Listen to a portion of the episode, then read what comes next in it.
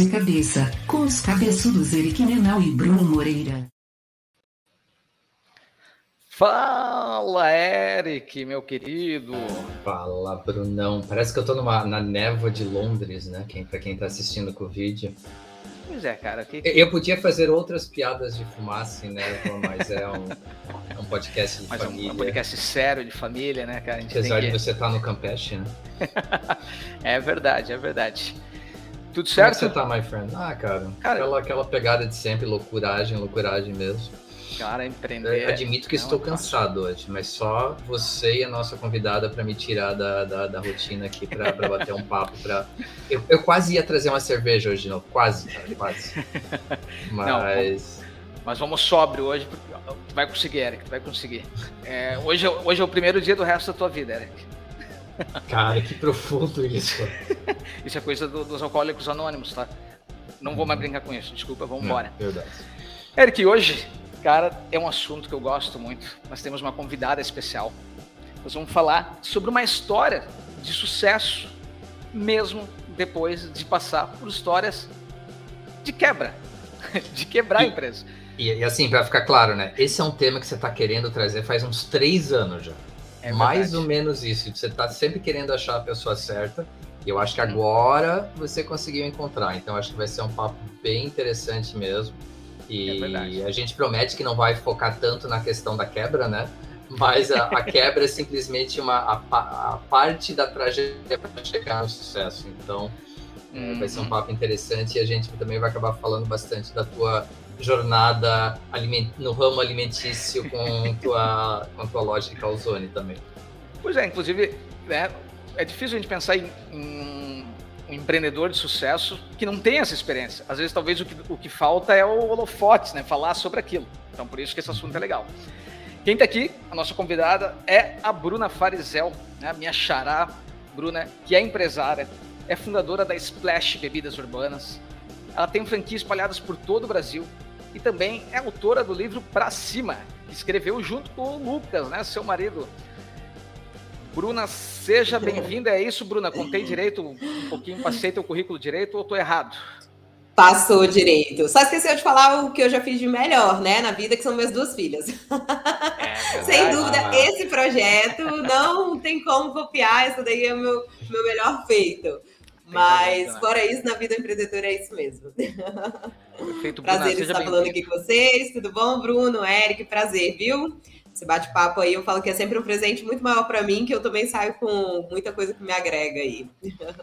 Ótimo, ótimo, Bruna. Estou bem feliz com a tua, por ter concordado em participar com a gente. Tá?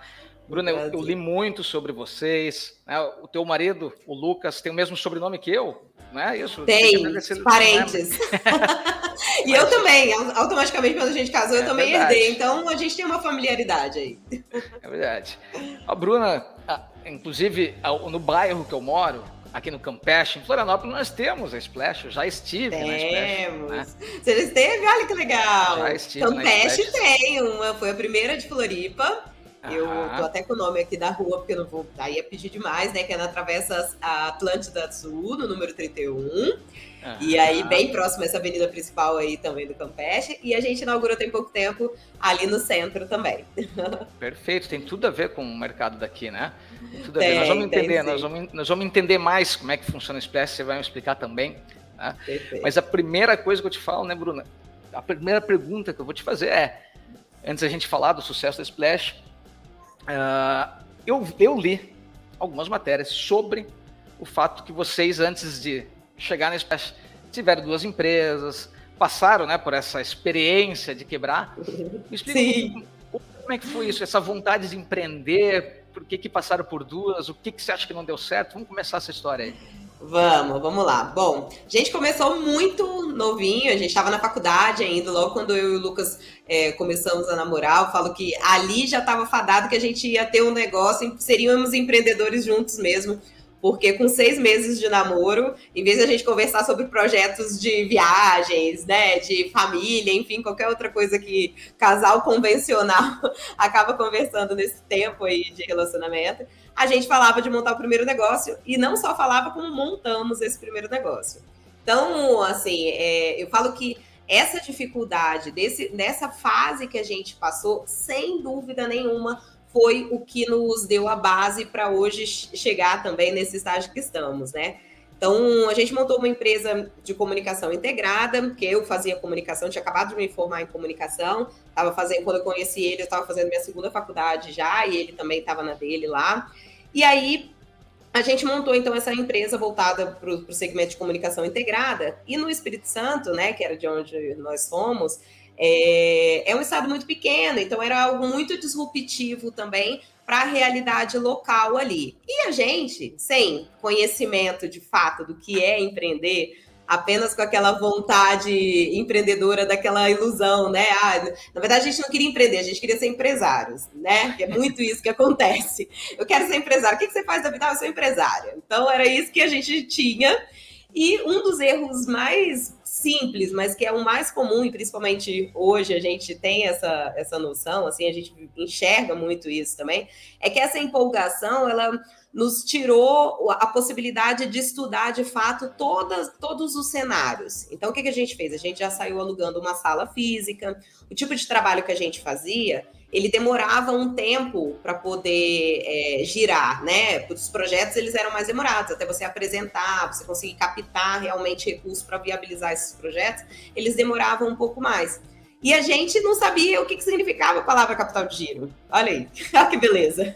Então, a gente teve dois erros ali muito críticos. A gente fez realmente uma despesa fixa alta, né? De uma receita que demoraria e que a gente não teria esse capital de giro para poder suprir isso ali naquele período. Então, sem dúvida, esse foi o nosso grande erro, que culminou numa série de outros erros, né? E que aí foi um movimento que nos fez abrir mão lá no passado daquilo, né? A gente fechou esse negócio. E aí o segundo, quando todo mundo perguntar, ah, mas e o segundo?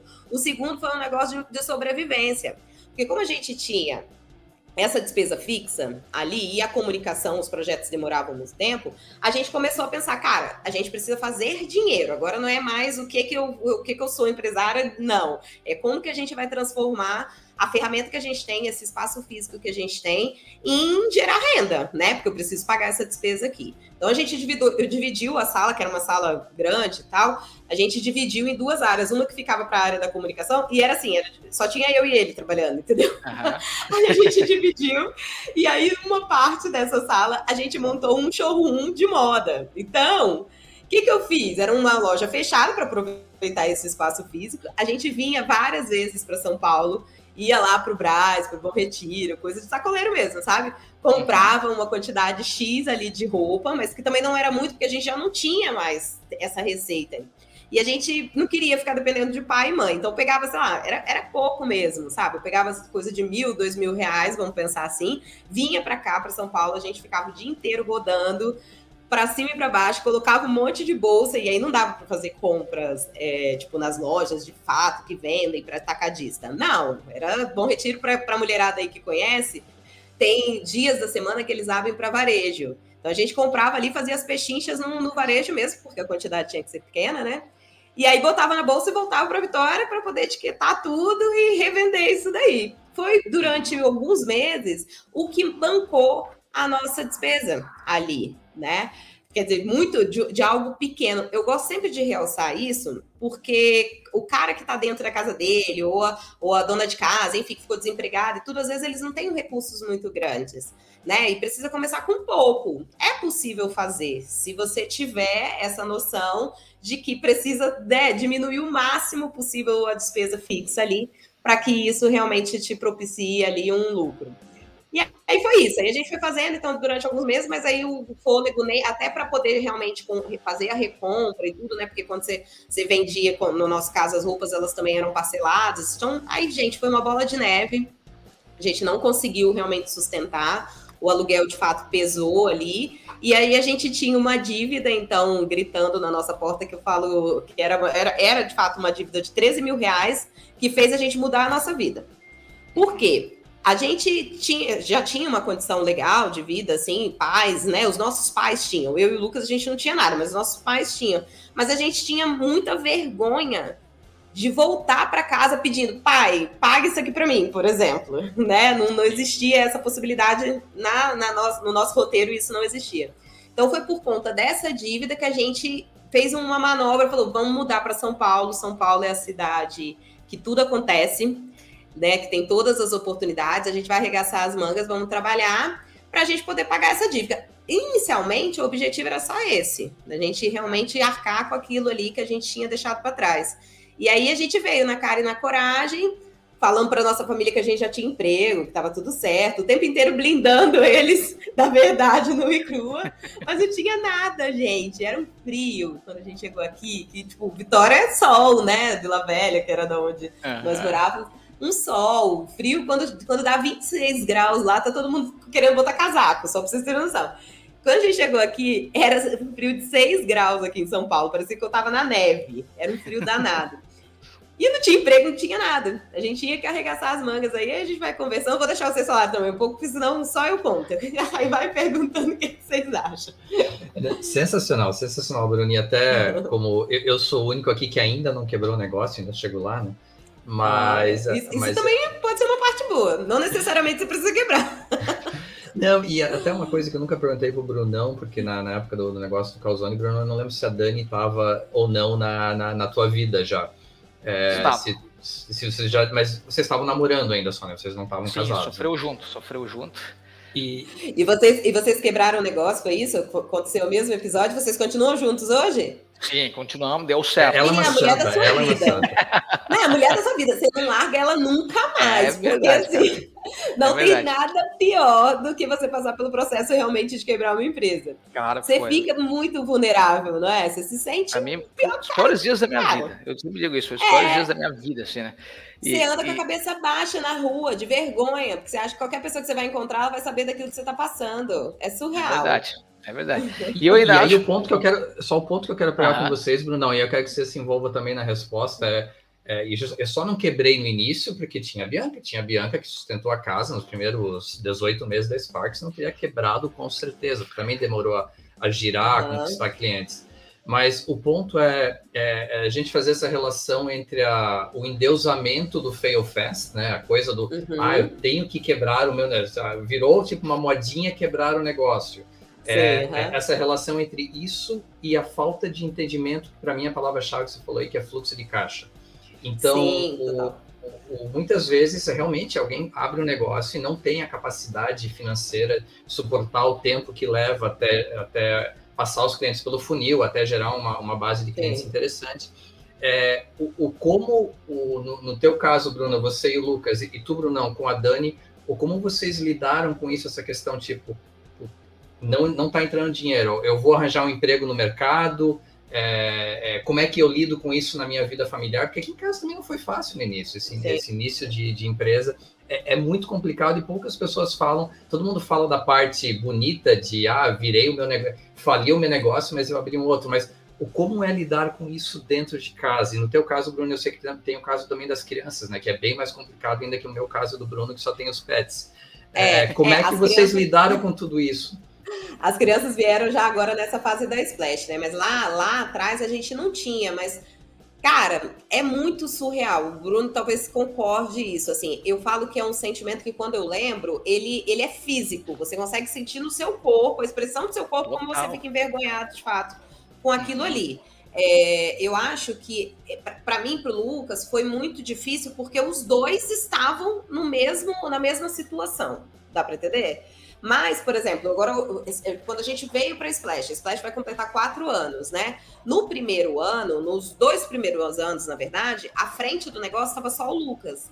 Ele optou por fazer a, a, o desligamento, né, da onde ele trabalhava, e eu continuei durante dois anos trabalhando onde eu estava, por isso. Por quê? Porque a gente já tinha noção que um negócio para si só, ele demora um tempo de maturação, de entendimento, por mais que você tenha, né, passado por várias outras coisas, cada negócio ele também acaba tendo a sua característica ali, e para você conseguir montar um time também que consiga te auxiliar nesse processo.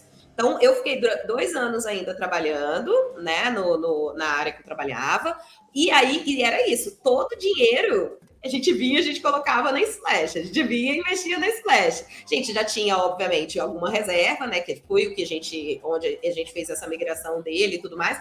Aí a gente já, já se preparou com o diferencial do que a gente não tinha feito no primeiro. Mas, cara, foram dois anos ali que vendemos o carro, sabe? A gente abriu mão mesmo para poder realmente investir no negócio. Tem uma fala que eu, que eu digo que é: se você mesmo não acredita no seu negócio a ponto de abrir mão, dar uns 10 passos, 10, 20 passos atrás, cara, ninguém vai comprar sua, sua ideia. Não vai. Porque assim, a gente abriu mão sim de um carro e a gente estava no momento mais estável, sabe? Ganhando mega salário, uma coisa linda, assim. Todo ano. Teve ano que a gente fez quase cinco viagens internacionais, sabe? Uma coisa assim, mundo Disney. Tava perfeito. Aí quando eu descubro a gravidez, a gente fala, puta, vamos, agora não dá. Agora chegou a hora de fato da gente ter qualidade de tempo. Então, para isso acontecer, a gente teve que abrir mão de muita coisa. A gente deu muitos passos atrás, de ver os amigos que trabalhavam com a gente assim, continuando essa vida ótima, de viajar sem nada. Porque quando você, é empregado, você tem menos responsabilidades, por mais comprometido que você seja. Verdade. E a gente, durante um bom tempo, gente, até hoje ainda a gente se segura bem aí, porque a gente tem muita responsabilidade sobre isso. Com você foi assim também, Bruno? Bom, muito bom. Aprendi. Bruna, essa tua, a minha história é diferente porque eu, eu tinha um negócio aberto e abri e quebrei um outro no meio. Fui tentar ter dois negócios. Ah, já, até uma coisa que eu não sei se eu peguei na tua história. O Lucas é da, também é da área de comunicação. Ele o Lucas, é... não. no primeiro ele embarcou no que eu tava, ah, tá. assim. Ele é, da, ele é da área de franchise, por isso que ele abriu mão primeiro e aí ele que fez essa formatação, toda em casa a gente passava as madrugadas juntos trabalhando. Quando estava em casa, os dois estavam trabalhando juntos. Mas realmente, por conta da, da, da questão financeira, né? Que as contas continuam chegando. Se você está trabalhando ou não, isso não para. Ele que, que saiu primeiro, pediu demissão primeiro, e aí depois de dois anos eu pedi. Ah, perfeito. Porque na tua história, o que é legal? Primeiro, uma coisa que é importante, né? Vamos pegar as lições aqui. Foi abrir um negócio na área né? Você foi, quando você foi abrir o um negócio, primeiro, é bom que o primeiro negócio seja. É, é, é, muito melhor quando você tem prestação de serviço, por exemplo, foi, né? Você for, for abrir uma, Sim, uma espécie de, né, de, de, uma agência, né? Uma consultoria de comunicação, né? Isso. né? Pô, porque daí também a quebra um pouquinho né, mais fácil. Você não tem que ter um monte de produto, um monte de coisa, né? Já muda todo é. o cenário. Então, é. empreender na área, cara, eu sempre falo que a primeira coisa que tem que fazer, né? Esse primeiro negócio que você vai fazer na vida é, cara, não vai te meter em coisa que você não tenha muita noção que foi a minha história. Uhum. Né? A minha história tá. mesmo. Tava lá funcionando, agência, né, aquela coisa, mas eu, por pira de empreender, sempre fui ficar lendo. Olha como dá para ligar os assuntos aqui, Bruna. Eu sempre fiquei lendo sobre franquia. Sempre, tá não sei porquê, ficava lendo sobre franquia. Cara, eu quero ter franquia, eu quero ter uma franquia, eu, quero, acho que eu conseguia ter uma franquia. Eu lia de tudo, eu participava de reunião de franquias e tal. Só que, né, pelo, pelo destino, eu acabei abrindo uma agência de, de marketing digital tinha, tá. tinha, eu era coordenador de marketing numa empresa e essa empresa foi vendida e aí a agência fez sentido porque já ia vir com cliente, então é o melhor negócio do mundo, vou abrir algo com cliente e realmente a agência funcionava e dava certo. Só que no meio do caminho, é. comecei aquela coisa de já estava três, quatro anos ali na agência e comecei, cara, eu ainda quero ter uma agência. É, uma é, franquia, quer dizer. Uma franquia. alguém resolveu, um amigo meu resolveu me chamar, cara, tu que gosta, tu que é empreendedor, né, que gosta de, por que, que tu não vem ser meu sócio numa franquia? É uma franquia de calzones, não é, não é, a, não é o, o, famoso calzone que tem aqui em Floripa, é uma outra, e nós ia ser é. o primeiro franqueados deles, né? a oportunidade ah. que a gente tinha era pagar menos royalties, pagar menos, tal, aquela coisa toda. Só que, claro, é jovem, né, daquela coisa de tipo, esqueci que eu ia ser o cobaia, né, obviamente, que tinha tudo para dar errado, né? mas não faz sentido. Quando a gente começou o negócio, hoje a gente consegue olhar para trás e dizer assim, meu Deus, quanta coisa que devia ter errado, porque a Bruna até pode dizer melhor, mas franquia, quando ela é uma franquia boa, quando ela é uma franquia que tem, faz muito sentido, a própria a própria franqueadora, ela vai te dizer o melhor ponto do mundo. Ela, se você disser assim, ó, eu tenho esse ponto aqui, eu quero ter tua loja, normalmente ela vai dizer, cara, esse ponto não é bom. Não vou abrir a minha marca uhum. aí nesse teu ponto, né, Bruna? Cara, é, a gente, a gente dá até esse suporte. A gente dá esse suporte mesmo. Mas só para fazer um adentro sobre essa, essa questão aí. É que Eles poderiam te dar o melhor ponto da cidade. Às vezes te orientarem, entrar em negociação junto com vocês. Tudo isso poderia acontecer sim com suporte se eles tivessem mais tempo, mais vivência. O que facilitaria, talvez vocês terem, nem sei quanto tempo vocês ficarem, mas com certeza isso daí facilitaria pelo menos uma vida útil um pouco maior, né, de vocês dentro do negócio. Mas, é, mas eu acho que aí também, e é muito que a gente também, quando vai falar da Splash, enfim, com esses futuros candidatos, né, esses franqueados aí, a gente também deixa isso muito claro porque, independente de qualquer coisa, é muito importante o entendimento do negócio, por isso que tem um tempo de maturação para que ele comece de fato performar, né? Você tem um tempo para você compreender tudo aquilo ali. E como é a gestão desse franqueado também faz muita diferença. Então, talvez, como não era o negócio principal de vocês, talvez como você não tinha expertise de fato na área, tudo isso Nada. também dificultou, dá para entender? E aí o fato, óbvio, de vocês serem os primeiros, faz com que também seja um agravante maior, porque para eles também eles estavam nesse processo de entendimento de como seria essa parte né, exato, da replicação exato. toda. Mas o negócio em si, ele tem. São muitas variantes para que ele realmente é, ande, né? É eu falo que eu tenho um franqueado aqui, que é o de ponta, e tem o outro da, no outro extremo. Cara, os dois recebem a mesma orientação, o mesmo suporte, mas tem ali uma característica que é pessoal de quem está dentro da operação, que é o que vai diferenciar. É verdade. E realmente a, gente, a gente, se culpa bastante. Só para você, você entender, porque minha visão sobre isso, tá? Sobre o seu Não, negócio. foi ótimo, é ótimo. É isso mesmo. Eu acho que é isso que, que vai ser rico aqui na nossa conversa, porque na época, né, eu não estava à frente. Eu, eu, eu ia. Né, a gente abriu isso dentro de um shopping. Mas o que eu lembro uhum. muito era que nós não estávamos ansiosos pelaquela abertura, a gente queria fazer aquilo com calma.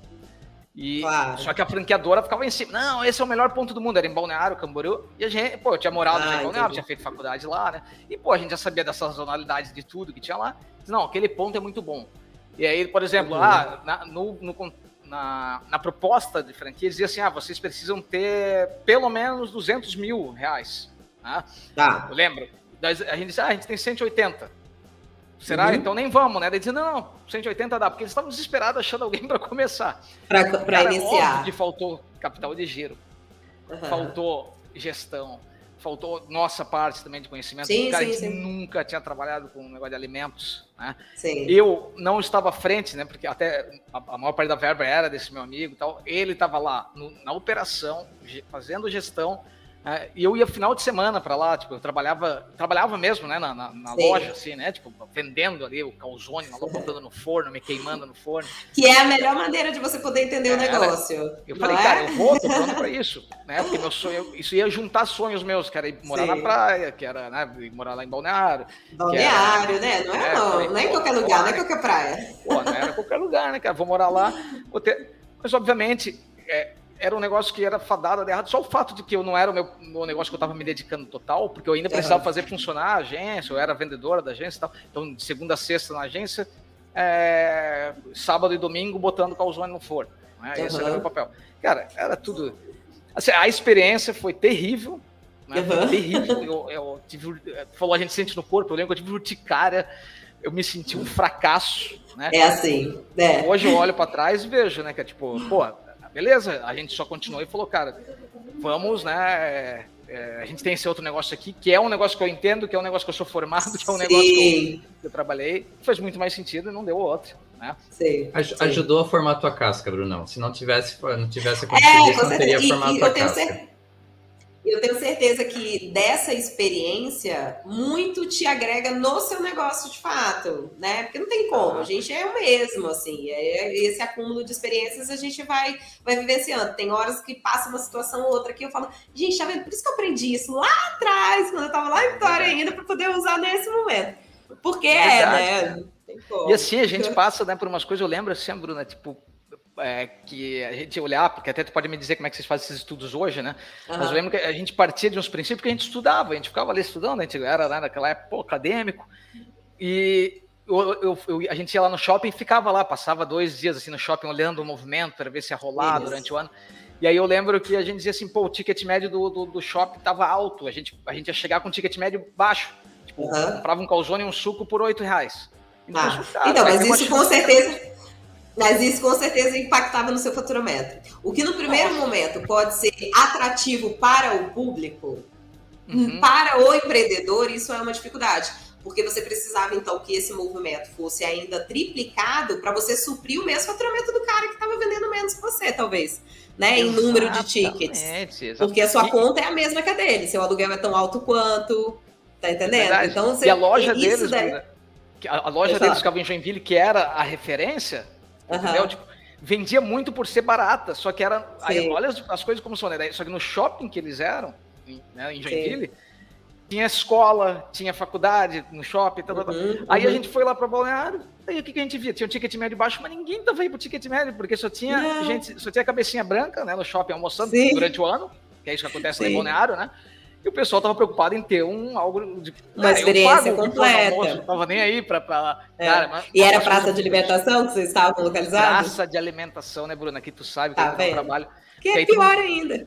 Era pior ainda porque tu não consegue mudar, né, Bruno? Tu não consegue é, mudar, tu não pode é. dizer assim, ó, cara, e se eu meter uma pizza? Não, não pode, é. primeiro que ter uma franquia. Não, não tu não pode nem botar E é uma abordagem de guerrilha, né? Você tá ali brigando com todo mundo, no tapa, assim, para ver quem vai te escolher. Então, se Verdade. não é o preço, dá, dá para entender? Uhum. O preço, na verdade. Boa ele justifica-se determinados, em determinadas áreas. Mas caso de um shopping, por exemplo, não é preço. A pessoa está buscando uma experiência de fato. Por exemplo, a Splash a gente não se posiciona em, em praça de alimentação. Por quê? Uhum. Porque o nosso produto é um momento gostoso. Você quer sentar, você quer degustar, entendeu? Verdade. Eu tenho uma linha de, de lifestyle, eu tenho uma linha de cápsulas de chás de café numa lojinha. Então a pessoa precisa ter o tempo dentro da operação para ela entender tudo que tem ali dentro. A praça ela me prejudica. É verdade. Então a gente hoje a gente já recebe muitas oportunidades de shopping. Não, vem para praça. Praça eu já declino na mesma hora. Falei, não é o nosso posicionamento. Por Bruno, isso também. E de, deixa eu só entrar nessa questão da complexidade de, do, do franchise, um negócio que você está falando bastante de franquia. E se eu estou entendendo direito, no teu caso, vocês têm o negócio tipo que vocês têm que lidar com o B2B, vocês têm que lidar com os empresários que tocam Sim. as lojas de vocês, e vocês têm que lidar com o B2C, que vocês têm que entender tendência de mercado, quais os produtos que, a, que o, o consumidor na ponta quer. Exato. O quão complexo é, o que, que, é mais gostoso de fazer, o que, que te dá mais prazer, é, o que, que, você quer chutar que você joga pro Lucas e fala, não, tu faz isso, eu não quero nem me envolver. É o final da pergunta foi melhor. Porque no, em todas as áreas tem suas grandes dificuldades, que tem dia que a gente fala, que a gente fala, ai, sério mesmo que a gente optou por isso? Tem, isso é normal, a vida é assim, né? Não tem jeito. E a gente é um casal, então tem dia que eu, eu olho para ele e falo, hoje não tá rolando, não, não queria nem te encontrar.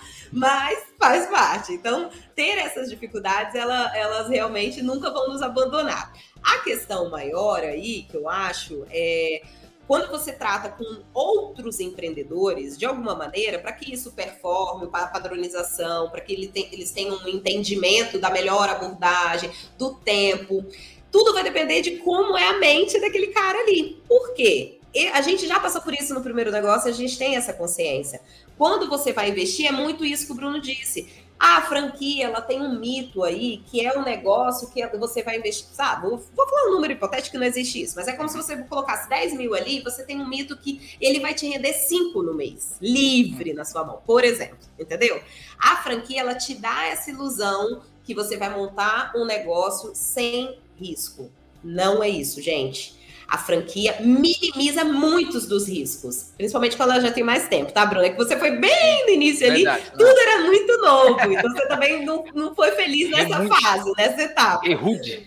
Né? Mas, mas Bruno, enquanto maneira, você, olhando isso, quanto vocês dizem não hoje em dia, durante esse processo? Ah, vocês, Quando vocês percebem assim, putz, cara, não, desculpa, mas você não, não nasceu para isso. Você, não, você não está é... no momento para isso.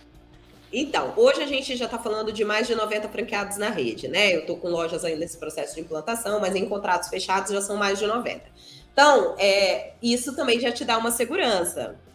Provavelmente na fase do Bruno, eles queriam muito, porque você foi o primeiro que despertou esse interesse e foi uma esperança para eles também, de que, caramba, vai dar certo essa nossa ideia. Então também tem fases ali dentro da franqueadora para você começar a fazer esse filtro. Hoje a gente já faz e a gente já faz de um, já tem um tempinho isso daí. Por muitas também muita dor de cabeça que acaba, né, um, um franqueado um perfil ou outro que você vê que o cara não é pro negócio, lá na frente ele vai te gerar uma dor de cabeça, é um cara que não vai deslanchar. Então a gente também pensa nesse, nessa responsabilidade, já que a gente já vivenciou isso, como que vai ser esse perfil. Tem vezes que, que você aprova também e você, você é surpreendido, aí também não tem como.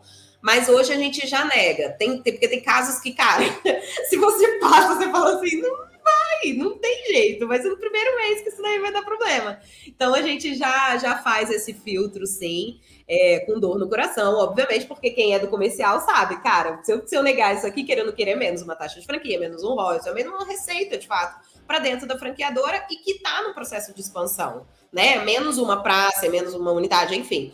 Mas por, como a gente é muito consciente e, e, a gente fez essa guinada de vida para o negócio realmente com bastante solidez, hoje a gente já, já bloqueia assim. dor é. no coração, mas bloqueia. Não, tem toda a razão, né? O, o pessoal, a franquia, você está vendendo, né? Tipo, expertise, você está vendendo processo, está vendendo um modelo testado, né? Exato. É, e muitas vezes é uma marca, já marca forte que, né? É, dependendo do, do mercado, a gente sabe esse tempo alguém me perguntou, alguém me ligou e perguntou assim, Bruno, é, como é que eu faço para ter uma franquia do Boticário? Eu falei, tu não faz. Não consegue. Não consegue. Infelizmente. Não existe. Tem praça, é. né, tem... Eu falei, não é assim que funciona. Né? É, é. O cacau e show, o nosso, né? o, a nosso, nosso posicionamento é muito sobre isso também. Eu acho assim, a gente, é, é, nesse período então que a gente encerra a primeira, o primeiro negócio nosso lá, sai do Espírito Santo vem para São Paulo, a gente trabalhou 10 anos aqui eu trabalhei na empresa líder do mercado de luxo no, no segmento aqui, né, de, de móveis de luxo, Legal. de alto padrão. Então, assim, minha expertise comercial, de encantamento, de tratativa com cliente, com fornecedores, ela é, é muito vasta. O Lucas já foi para o franchise, então ele passou por franqueadora, ele passou por consultoria, ele passou por, por parte realmente já junto de grandes companhias como Cacau Show, ele função de, de Bob's, enfim, tem, tem várias marcas aí realmente que deram uma bagagem e muito grande. Né? Então a gente tinha muita consciência daquilo que a gente estava fazendo. De novo, a gente abriu mão do, da fase melhor, que nós estávamos ali empregados com salários ex excelentes, né? E é muito difícil você abrir mão de tudo isso. Então, quando a gente traz isso para dentro da franqueadora, a gente traz essa responsabilidade também de falar para esse candidato ali, olha, é um negócio, o negócio, ele não é uma fórmula exata. Tem como você colocar ali na planilha, ah, então quer dizer que meu faturamento vai ser X? Não sei. Pode ser, pode ser, pode me surpreender, pode ser três vezes mais do que isso que você está me perguntando. Mas também pode ser que não, porque eu não sei como é esse cara ali na ponta operando. Mas é preciso ter esse tipo de clareza. E mesmo assim, vai sair coisas fora das vezes, né, do que ele estava imaginando. Porque eu falo, gente, é, o negócio é tão imprevisível que às vezes o cara vai abrir a porta do, do, do a porta de aço para a operação inicial do trabalho e emperrou. Como que eu vou prever isso, por exemplo? Você tá entendendo? Então você tem que ter o. O empreendedor ele tem que ter um jogo de cintura muito grande, ele tem que ter um, uma flexibilidade, um poder muito ágil de dar guinadas. Assim, putz, deu errado nisso aqui, como que eu vou reverter? Onde que eu vou buscar uma solução? Como que eu vou fazer? E aí a empolgação de querer ser um empresário, que é o que nós passamos ali, às vezes você fica surdo e você fica cego. A verdade é essa, porque às vezes você é apresentado vários materiais ali, né? Olha, gente, tem, tem essas, essas e essas contas, e tem esse, essa despesa fixa. E aí, nesse momento, por exemplo, da, da escolha do ponto comercial, vem a empolgação, porque como que eu vou escolher uma, uma, uma loja, por exemplo, numa região central? Isso é clássico, tá? Numa região central eu quero no melhor ponto da cidade. Vou pegar a referência de São Paulo, que, que fica uhum. como uma, uma praça interessante aí. Eu quero montar nos Jardins. Mas eu não vou montar no centro de São Paulo. No centro, entendeu? O dinheiro uhum. é o mesmo, gente. E aí, às vezes, você monta uma mega loja. Ah, eu tenho um capital que tá mega aqui enxuto, tá? Tem 200 mil para montar meu negócio. Mas aí, na hora da escolha do ponto, o cara é tão incisivo, não, eu quero, quero, quero, quero. Você pode dar todas as direções e ele bate na tecla que ele quer. Então, aí, como que a gente faz? A gente atesta isso, bota em documento, fala, olha, tá aqui você vai provavelmente na obra, que não tem como mensurar, você vai ter um investimento um pouquinho maior do que o outro, não vale a pena você rever. Então, a gente dá todas as orientações. Mas, ao fim, o passo é do franqueado também, né? A decisão também é conjunta ali junto com ele. Então, ter essa, essa noção faz muito. A orientação que eu sempre dou é Antes de tudo, o negócio você precisa ver se ele tem sinergia com o seu estilo de vida. Que era isso que, que talvez no seu não teria. Não você já tinha um outro negócio. O que você vai fazer lá no Calzone? Tem nada a ver com você, não. É. Pois é, é, é, era uma coisa assim, né? Por gostar talvez do produto. Eu gostava do produto, Sim. a gente tem aqui, né? Mas, cara, mas é uma, é uma coisa muito louca. É, Mas até coisa... aí, por exemplo, você, você, você pode gostar de, sei lá, fazer qualquer tratamento set. Você vai sair montando uma pois clínica. É, faz... é verdade. Enfim, né? é o... são várias é, coisas aí que você... É a lição que eu falei, né? Você pegar algo de que você, né, que você já tem afinidade e tal. É. Inclusive com o teu segundo negócio, Bruna, tem uma outra lição que é importante, né? Tipo, eu acho bem legal que. Ah, o segundo negócio da Bruna, se for vender roupa. É? Isso. Cara, a primeira coisa, tipo, eu acho muito difícil o empreendedor, né? Isso é, é falar talvez seja um preconceito, mas eu acho muito difícil um negócio que vai dar certo que não seja que a pessoa não goste de vender. Sabe? Ah, Ou que é? ela não tenha passe por isso. Ela pode até não ser depois no final o vendedor. Sim. Mas, cara, aquela pessoa que diz assim, cara, eu não gosto de lidar com gente, eu é. não gosto muito de vender, eu não gosto não sei o que, cara, eu falei, putz, para começar o negócio, é. tu vai ser o. A, a, né, teu, um dos sócios tem que ser o frente. É clichê.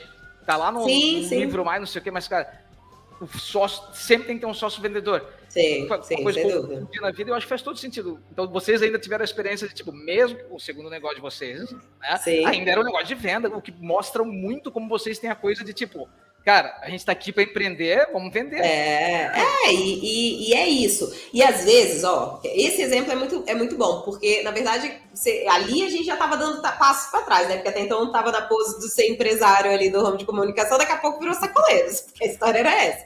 E, mas você precisa sobreviver. E para isso, gente, você trabalhando tem que ter vergonha. Então, por exemplo, ah, eu montei uma franquia ali da Splash, mas eu preciso vender aquilo ali, eu preciso trazer as pessoas para perto, eu preciso fazer com que ela seja envolvente. E isso não precisa ter vergonha. O dono da franquia, ele precisa sim fazer este envolvimento, nem que seja para engajar a equipe dele para que tenha esse perfil também, né? Não pode ser uma coisa, ah, eu sou o dono, você que atende, é vergonhoso, não. Não, pelo contrário, você está ali, às vezes é o dinheiro de uma vida que você investiu ali, e você precisa fazer com que as pessoas que estejam envoltas nela estejam motivadas também e com esse mesmo pique, né? De enxergar esse seu sonho ali na ponta também. Porque isso não involuntariamente se transmite ali para o cliente também na hora que ele entra na operação.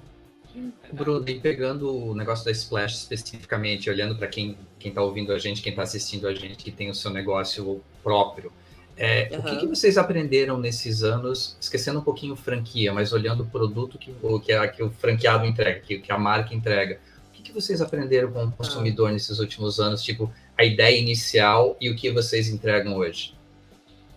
Isso é muito engraçado, porque esses dias, tinha pouco tempo aí, uma semana mais ou menos, eu e o Lucas, a gente estava olhando como que foi a primeira montagem e tudo mais, desde a primeira unidade, que é a própria nossa, né?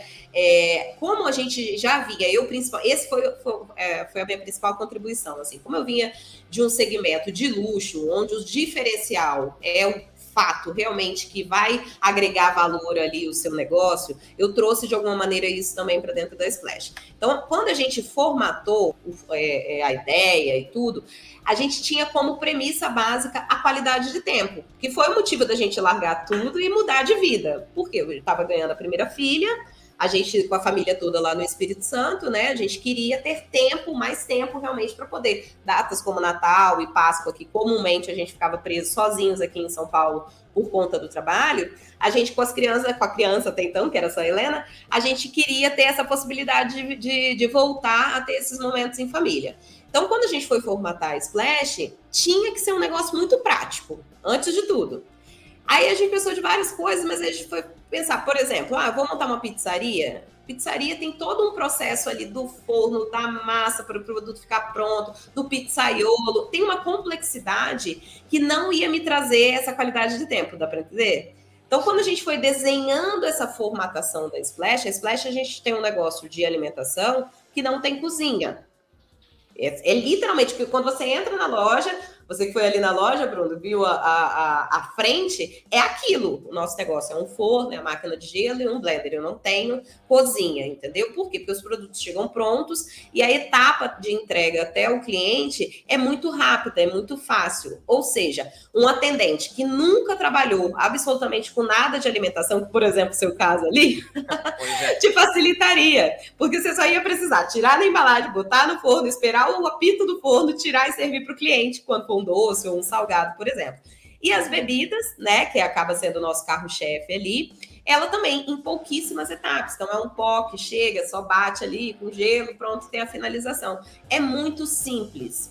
Isso facilita com que, por mais que o franqueado ele tenha um outro tipo de negócio, por exemplo, pegando sempre muito exemplo ali de como foi a sua experiência, é, você consiga focar muito mais na gestão dessa operação. Né, saber o seu, o seu estoque, como que está o seu colaborador funcionando ali, está performando, o seu número de tickets. E isso você também tem um sistema que você pode acompanhar, inclusive, pelo celular.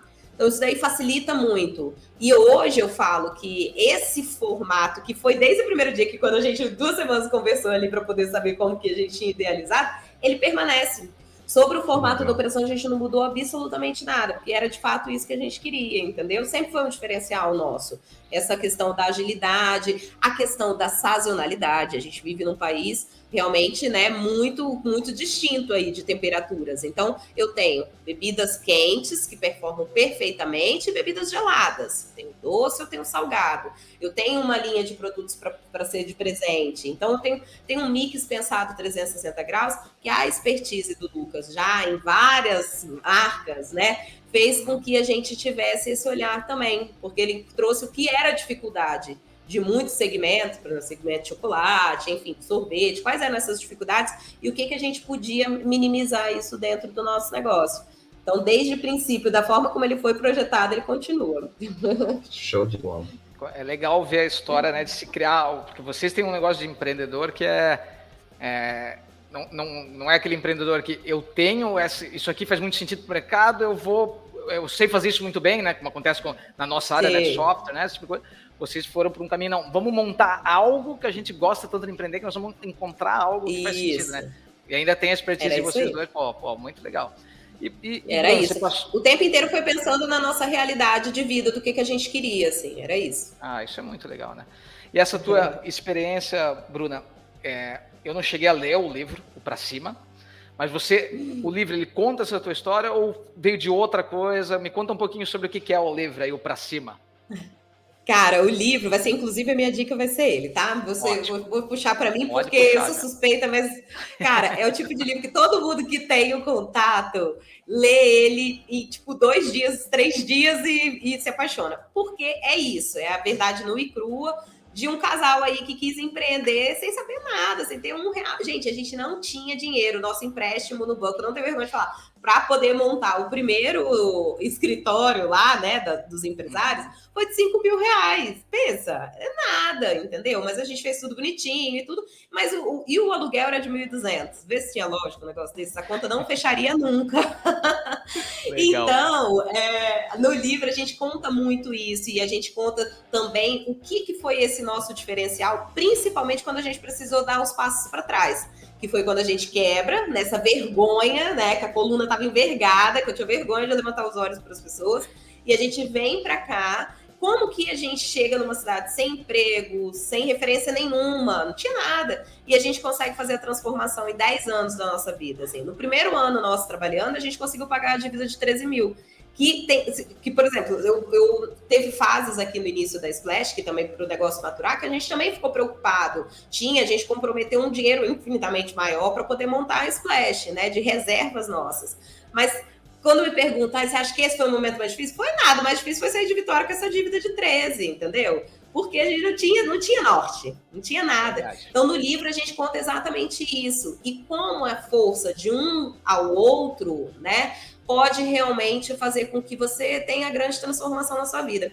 A gente tende a ser a pré-julgar as coisas. Então, por exemplo, no início do nosso namoro, eu já tinha terminado uma faculdade e ele estava terminando a primeira. Então, automaticamente as pessoas viravam e falavam, vai, mas pra que você vai pegar com o Lucas? Tipo, não vai dar certo esse negócio, né? Você podia escolher uma outra pessoa. Ai, tem que ser uma pessoa mais capitalizada. Enfim. E olha aí, olha onde a gente chegou, né? É verdade, então, cara. no relacionamento, a gente precisa estar tá ali, ó, junto, para que, que der e vier. Porque a gente come osso, viu? Mas vai chegar a fase boa aí. que juntos os dois vão aproveitar. Nós vamos, peraí que nós vamos falar mais do teu livro agora. Eu vou chamar a vinheta, então, do, da dica, porque daí tá pode bom. falar mais sobre ele. Vamos lá. Dica de cabeça.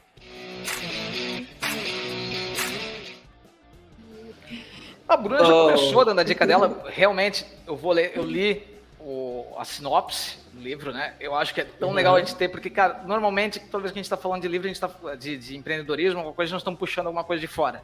Né? Tá. Mas, cara, é, é bom tu ter histórias que são contadas dentro do nosso cenário, né? Do cenário nacional, Sim. com os nossos impostos, com os nossos problemas, com o nosso estilo de vida, né? É, então, é, é legal. Tipo, é, o, o, livro para cima, né? Explica. Livro para cima. Onde é que dá para comprar, Bruna? Como é que é o esquema? Esse livro a gente, eu e o Lucas escrevemos juntos nos 10 primeiros dias da pandemia para começar com duas crianças em casa, ou seja, a loucura de uma empresa, que a gente não sabia o que, que ia acontecer, aquele caos que ninguém sabia o que, que significava essa pandemia de fato, né, nas nossas vidas. E as duas crianças naquela loucura, chorando, a gente. Enfim, gente, aquele, aquilo que todo mundo viveu e que eu acho que foi a pior, talvez, das experiências para todo mundo, né? Ou pelo menos a mais surpreendente. E aí, a gente, nesses dez primeiros dias, a gente falou, cara, a gente tem que fazer alguma coisa para poder contribuir com a nossa história para o cara que está ali dentro da casa dele também está vivendo isso, né? Porque dá, por quê? A nossa grande crise tinha ocorrido já com a nossa história ali. Então, a gente falou, vamos, vamos escrever um livro. E foi desse jeito mesmo. No primeiro momento, a, a antiga assessora nossa falou: vocês são loucos, não vai dar certo. Escrever livro não é desse jeito. Escrever livro você tem que passar por uma, uma redação muito perfeita, você tem que ter uma agência, você tem que ter, enfim, aquele, aquele escopo todo. Aí ela deu um exemplo, vou citar o nome, que ela deu um exemplo que na época era da mesma agência que a gente, uma jornalista super bambambam, bam, bam, assim, realmente, um trabalho maravilhoso. Tem que falar de carreira mesmo da Globo. Acabou de fazer o livro dela e ela demorou quatro anos para poder fazer isso. Como é que vocês vão fazer isso em, em dez dias? Vocês estão malucos? E aí ela falava isso e eu pensava assim. Demorou essa jornalista. Demorou quatro anos para fazer um livro? Não, demorou demais.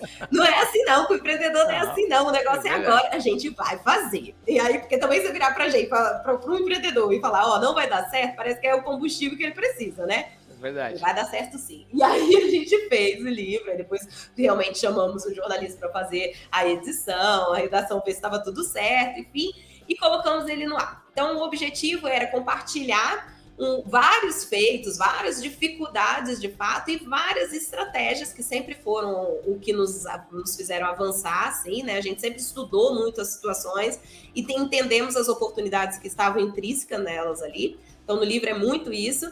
E aí a gente colocou ele, ele fica disponível gratuitamente para quem quiser baixar, né? Aí é, no site livropracima.com.br ou então na Amazon, para quem quiser o exemplar físico, tem disponível também para compra.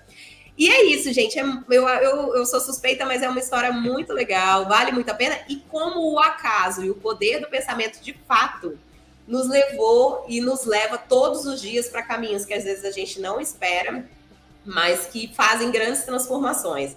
Quem escreveu, inclusive, o prefácio foi o nosso professor da FGV, Mark Lund, que ele é um, um grande estudioso, professor de Harvard também, e ele é um grande estudioso da serendipidade, é o nome da palavra, que é exatamente quando o acaso né, faz grandes transformações nas nossas vidas. E sem dúvida a gente é um case, a gente já foi, inclusive, case em Harvard, na Babson, por ele, por conta disso. Porque ele fala que é um exemplo fiel de como que a serendipidade transformou realmente ali essa vida empreendedora. E aí no livro tem aí, tá tudo aí, prontinho para todo mundo que quiser acessar. Vamos, a gente vai ter o link no nosso site de cabeça.com. Pode deixar que né, todo mundo já sabe que a gente coloca lá né, todas as dicas. Muito legal. legal. Fiquei com vontade de ler esse livro, Bruno, e vou fazer. né? Leia e depois me conte. Eric, o que, que tu trouxe para nós aí, meu querido? Sempre vai estar esperando alguma coisa horrível e uma coisa que não me surpreenda negativamente de novo, velho. Mentira, tô brincando. Não, cara. O, que eu vou falar hoje, a gente começou a assistir, a gente não, não, não passou pela série inteira, mas a gente começou a assistir uma série da Apple Plus chamada Severance. E essa série, ela basicamente ela é uma distópia, assim, é um, é um cenário irreal, mas o que, que ela, ela trata do, do, da, do tema é, equilíbrio entre vida pessoal e profissional. E basicamente, para tratar desse tema, ele cria uma empresa fictícia em que, uma certa área, as pessoas aceitam fazer uma cirurgia no cérebro, em que essa cirurgia causa que toda lembrança dentro do trabalho elas não conseguem levar para fora, e toda lembrança de fora elas não conseguem levar para dentro, dentro da empresa. Então é um negócio totalmente surreal, totalmente louco, mas ela, ela trata de uma forma criativa esse problema que todo mundo tem hoje em dia em como equilibrar o que acontece dentro do trabalho e acontece dentro de casa. Então é, é, bem interessante. É bem maluco o negócio, mas, cara, vale a pena para quem tem interesse nesse assunto. Fica de cara, Bruno. Tu pensou que ia trazer um negócio. Nossa, tá vendo? Gostei disso também. Apesar de eu achar que a gente se complementa, né? Em todo, todas as áreas ali. Mas tem dia que é bom dar esse clique. Se pudesse ter o um botãozinho e falar, putz, hoje não. Não, mas mostra os problemas que isso causaria, né? Então, realmente, é bom, é? A, gente que, a conseguir complementar. E, e, uma, e, uma, e compartilhar uma coisa pessoal aí para quem investe, tem o seu negócio digital e investe em, em posicionamento no Google. É, eu já falei bastante do nosso gato velho aqui, o Greg, ele faz 13 anos semana que vem, e ele teve um probleminha. Então, eu disse assim, para quem está vendo o vídeo, viu que às vezes eu virei para trás, é porque ele está com um desvio de traqueia, então ele, ele se posiciona, ele é todo gordinho, se posiciona errado e acaba respirando errado, acaba se afogando. Mas o ponto é o quê? A gente, ele é o gato mais tranquilo do mundo, mas ele pesa 10 quilos e ele vira um leão albino se ele vai para uma clínica veterinária. Ele fica muito agressivo, ele é muito forte. E a gente achou um veterinário que atendia online através do Google. Eu nunca vi o cara antes e o serviço dele foi excepcional. Então, assim, é, só compartilhar uma experiência pessoal para mostrar para quem tem é, negócio digital, invista na questão do Google My Business, invista na questão de tentar aparecer ali no início, que muitas vezes pode gerar um negócio bem interessante para você. E Olha o Greg está tá melhor. E o Greg está melhor, e essa é a parte mais importante. E olha como otimiza os custos. Você nem vai ter uma despesa tão fixa alta e, né, e pode ter uma relevância grande aí. Gostei também. É verdade. Aí, a dica que eu trouxe que era, é que tu me lembrou de uma coisa que eu não vi. Eu vou dar uma dica que eu não vi agora que tu falou, mas tu falou de uma série da Apple e que tem tudo a ver com, com a gente aqui agora, com o nosso papo. Saiu recentemente e eu não comecei a ver, que é o We Crashed, né? A história da WeWork, que está na Apple. Isso. Isso aí. Ah, não sei se tu já viu, Bruna, mas diz, dizem que é muito bom com eu, o George Eu vi que está. Não assisti ainda, mas eu vi também, já está ali na minha listinha. Pô, eu, tivesse visto antes, né, para lembrar de falar aqui, porque toda a história da WeWork, né, toda aquela história Isso. de quebrar, de, que os caras fizeram, mas é um outro mundo, né, um mundo completamente louco. Eu não assisti, então eu não vou deixar como dica, vou trazer lá na frente, tá? É, é livro, cara, olha só, é, o que eu, esses tempos eu participei de um webinar, me chamaram para participar de um webinar sobre marketing digital, e alguém me pediu uma dica, pô, um livro, né? E eu pensei assim, cara, eu sempre leio esses livros mais atuais, né? Quando a gente tá falando sobre marketing digital, uhum. esse tipo de coisa, eu leio coisa nova, né? Porque é difícil ler livro antigo. Mas tem uma coisa que é uma frase que eu levo comigo sempre, que é, né, uma, na verdade, um, um conceito que eu levo comigo, é que as pessoas precisam entender de negócio quando vai fazer marketing, quando vai entender de negócio, entender sobre mercado. Tem que lembrar que marketing ainda é isso. E aí, às vezes, a gente tem, tem preconceito contra, por exemplo, voltar a ler um Kotler, né, voltar uhum, a estudar uhum. algo da Só porque isso parece que está muito desvinculado do, dos nossos tempos atuais. Esses tempos eu folhando, li o livro inteiro, né, eu folhando na, na, na livraria, falei, cara, olha esse livro aqui do Kotler que eu não conhecia, com os 10 pecados mortais do marketing. Super simples o livro, rápido para ler numa sentada também. Dá pra, vai lá comprar compra o pra cima e bota esse junto também. Não. Olha isso, já pensou? que Tem... prazer ser comparado a ele, ou, ou mesmo estar na mesma prateleira que ele. Exatamente, aqui, ó, já faz isso, porque ele, ele traz coisas tão básicas que às vezes quando a gente tá, né, tem uma, uma experiência só de. Pô, eu entendo de marketing, eu não entendo de finanças. Ele traz 10 coisas ali que são, tipo, que você tem que ter na empresa. É bem básico, cara, mas é, é muito legal, né? Vou trazer esse livro. Uh, depois, quem quiser, o link está lá. E, e, sempre gosto de trazer alguma coisa que é de fora, né, que não é que não está relacionado ao assunto.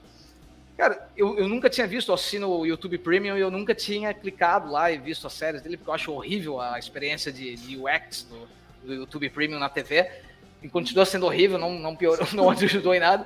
Mas eu fui ver aquela série Wayne, eu nem sabia o que era, eu cliquei para ver uma série chamada Wayne, uma série de 2019, 2020, que, cara, que é a história de um, um menino violento, que, mas que ele tem todo tipo, um problema familiar lá, que ele vai vivendo uma vida onde ele perde pai e mãe, mas é, é, é dos mesmos diretores do Deadpool. Então ela uhum. tem toda uma pegada assim violenta com cômica. Cara, é muito legal. Eu vi assim, tipo, maratonei final de semana, são 10 episódios. Muito legal. Wayne do YouTube Premium, tá? Muito bom. É isso. Bruna. Bruna obrigado, obrigado, obrigado. Obrigada. Sensacional o papo. Muito bom. Obrigada a vocês. Todas as redes da Bruna vão estar lá no, no nosso post. Quem quiser seguir a Bruna, seguir a Bruna no LinkedIn, eu já estou fazendo isso, tá, pessoal? Obrigado mesmo, Bruna. Obrigada a vocês. Vou deixar só um finalzinho aqui para todo mundo, que eu falo que empreender realmente é muito desafiador, é uma questão realmente que te dói muitas vezes. Você vai ter muito mais dor empreendendo do que de fato alegrias, né? Mas é também o que é o peso de uma liberdade.